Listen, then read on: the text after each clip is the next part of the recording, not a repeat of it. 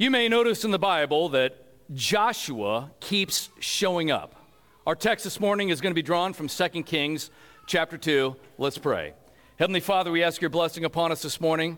We pray that you'd open your word to us, and by the power of the Spirit, you'd cause us to see it, understand it, and do it. For we pray this in Jesus' name. Amen. When I was a young man, between childhood and adulthood, I felt that I was living in a very boring time.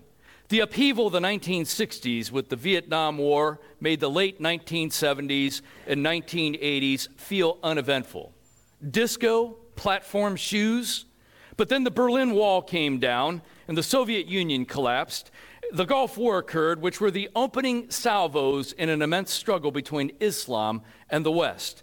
In fact, the days in which I had lived were times between great events. This morning we'll see that great events in the Bible are tied to great characters of the Bible and are often in between as we look at Joshua between Joshuas. Joshua between Joshuas. This morning in 2 Kings, we'll see Joshua in the background, and then we'll see Joshua in the foreground. So, first of all, Joshua in the background. Go and open up your Bibles in the Old Testament to 2 Kings chapter 2. We're going to begin in verse 1. 2 Kings chapter 2, beginning in verse 1. And it says there in verse 1 Now, when the Lord was about to take Elijah up to heaven by a whirlwind, Elijah and Elisha were on their way from Gilgal. And Elijah said to Elisha, Please stay here, for the Lord has sent me as far as Bethel. And Elisha said, As the Lord lives, and as you yourself live, I will not leave you. So they went down to Bethel.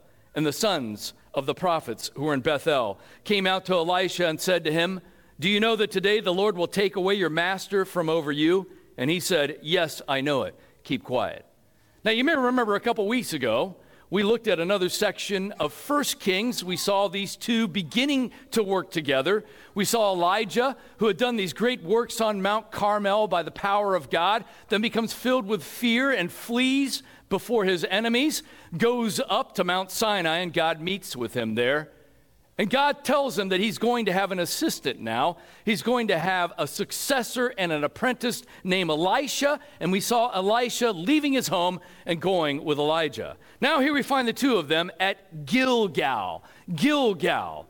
You will see Gilgal is a place that has a heavy shadow upon it from Joshua. For it's at Gilgal where Joshua crossed the Jordan River in conquest into the land.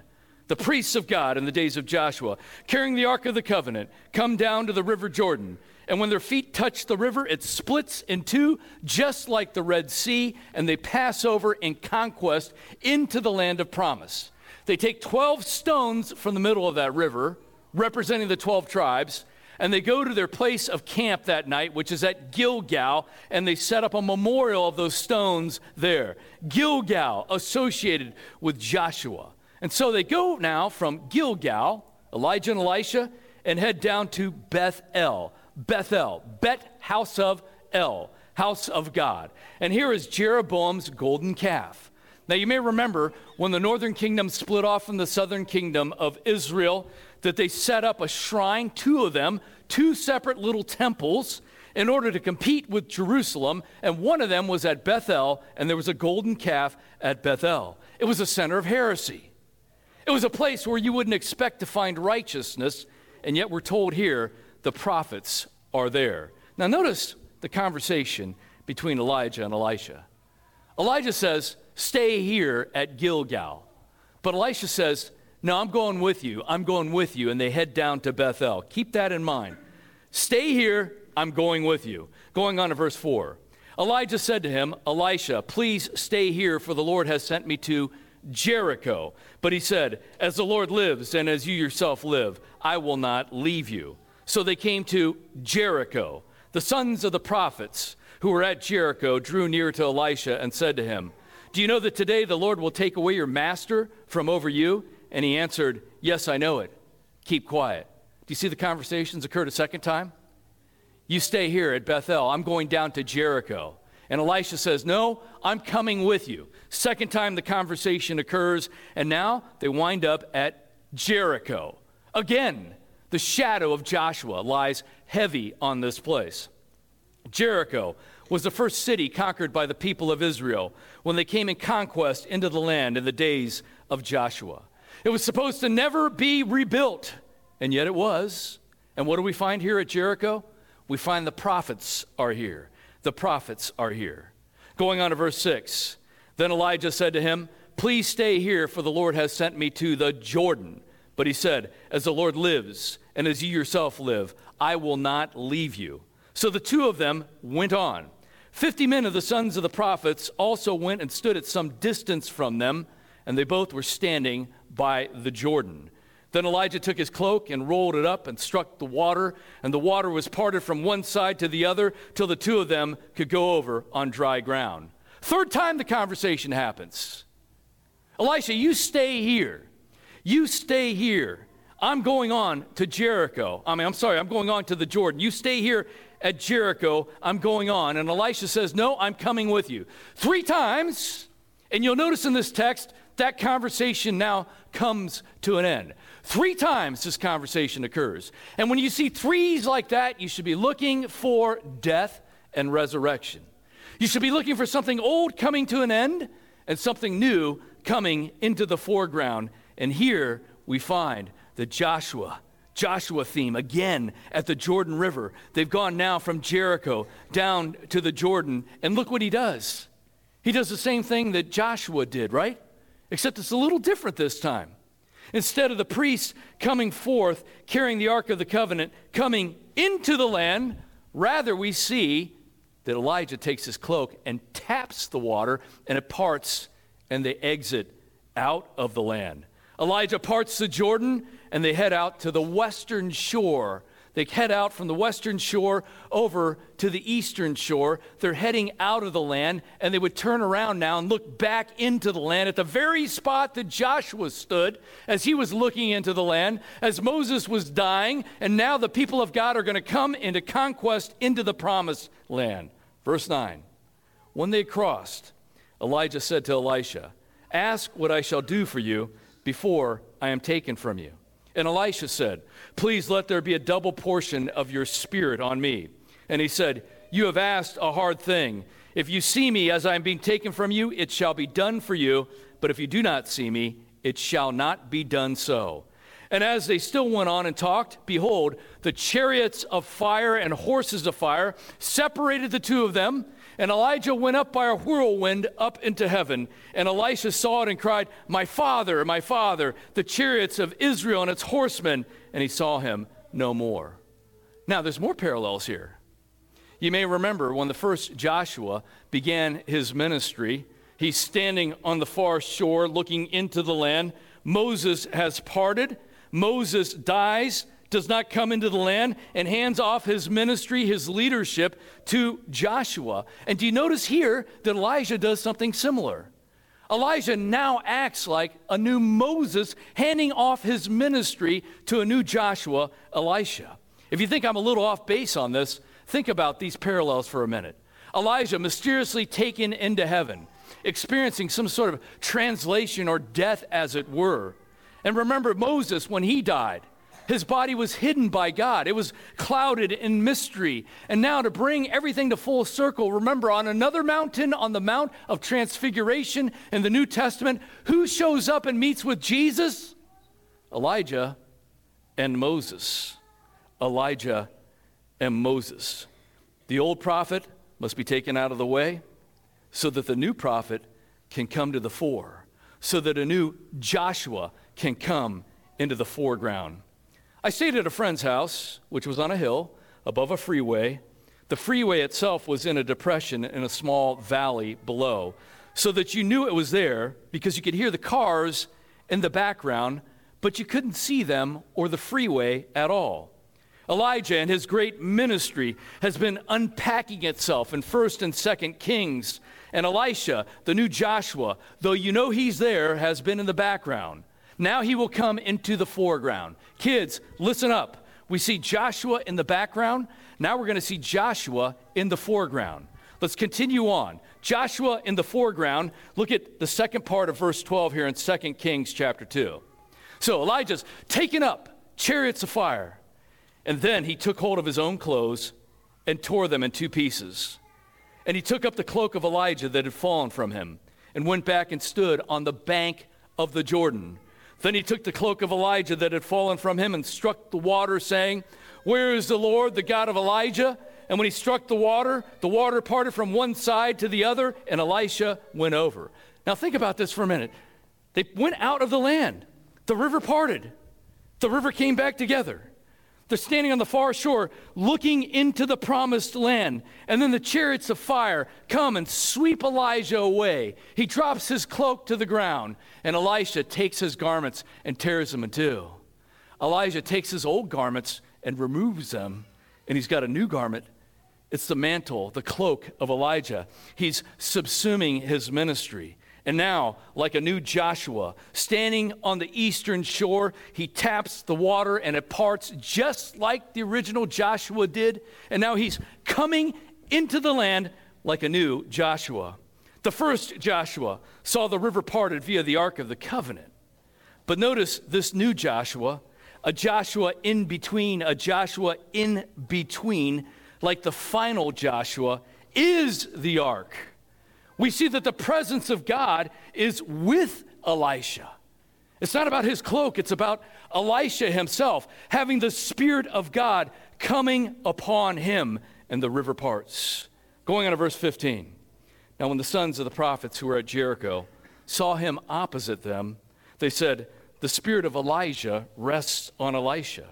And they came to meet him and bowed to the ground before him. And they said to him, Behold, there are with your servants fifty strong men. Please let them go and seek your master. It may be that the Spirit of the Lord has caught him up and cast him upon some mountain or into some valley. And he said, You shall not send. But when they urged him till he was ashamed, he said, Send.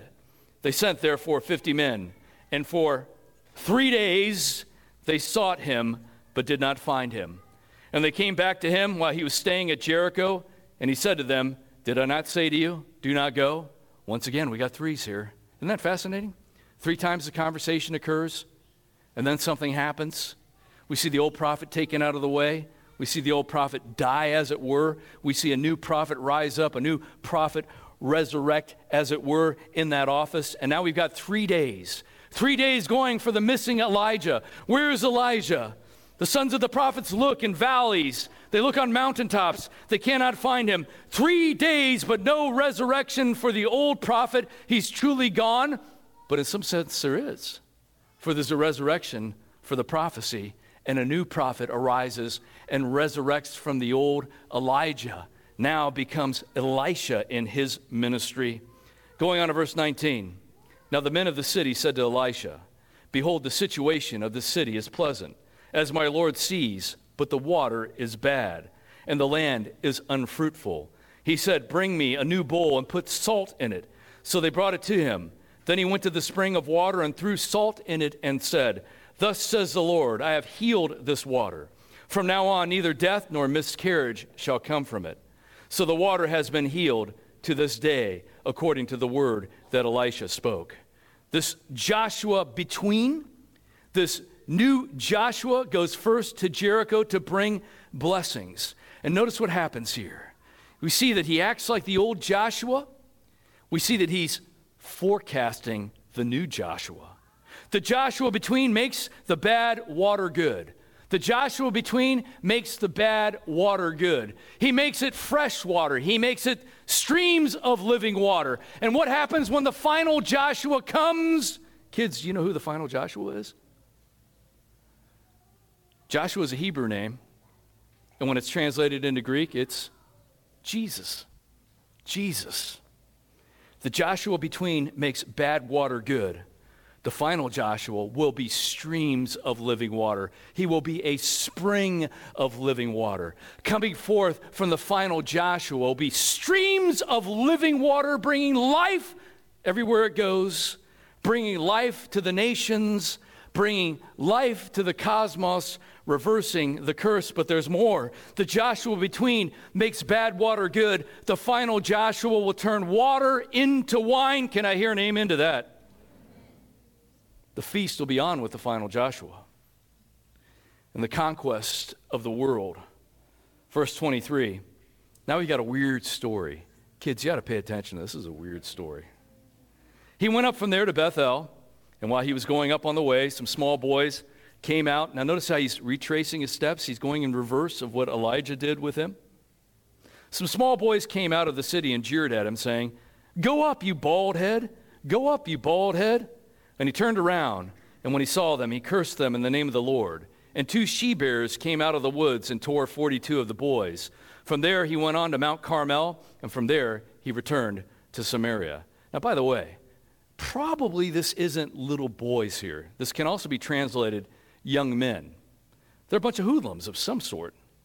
And they're saying here, go up, you bald head. They're using the word alach, which means to ascend. It's a similar word to the ascension offering. Go up, you bald head. Ascend up. Ascend up, you bald head. It's quite possible that since he tore his garments, he might have pulled his hair out as well. It wasn't uncommon to tear your garments in mourning and then to shave your head, but it may be something else too. It could also be an idiom that we don't understand here. Ascend up, you bald head, could also mean, Where's your hairy headed one? Elijah had lots of hair. He looked like a wild man. We know that from the accounts of him because John the Baptist shows up looking exactly like him, a wild, hairy man. This could also be translated, Where's your hairy headed one? Where's your hairy headed one? Peter Leithart thinks they're actually priests from the city of the golden calves, and that would make a lot of sense with what's going on here. But as Elisha gives the curse, we see two she bears come out of the woods, likely Syrian brown bears. These are relatives of the grizzly bear in America. Enraged she bears arise for Elisha to protect him as though he were one of their own cubs. Now, you notice in the Bible, the righteous rise and conquest over bears, but the wicked are conquered by bears. In 1 Samuel chapter 7, we read this But David said to Saul, Your servant used to keep sheep for his father. And when there came a lion or a bear and took a lamb from the flock, I went after him and struck him and delivered it from out of his mouth. But here we see the wicked are conquered by bears. The wicked have judgment and curses brought on them by bears. Why? You don't mess with Joshua when he's cleansing the land. You don't mess with Joshua when he's cleansing the land.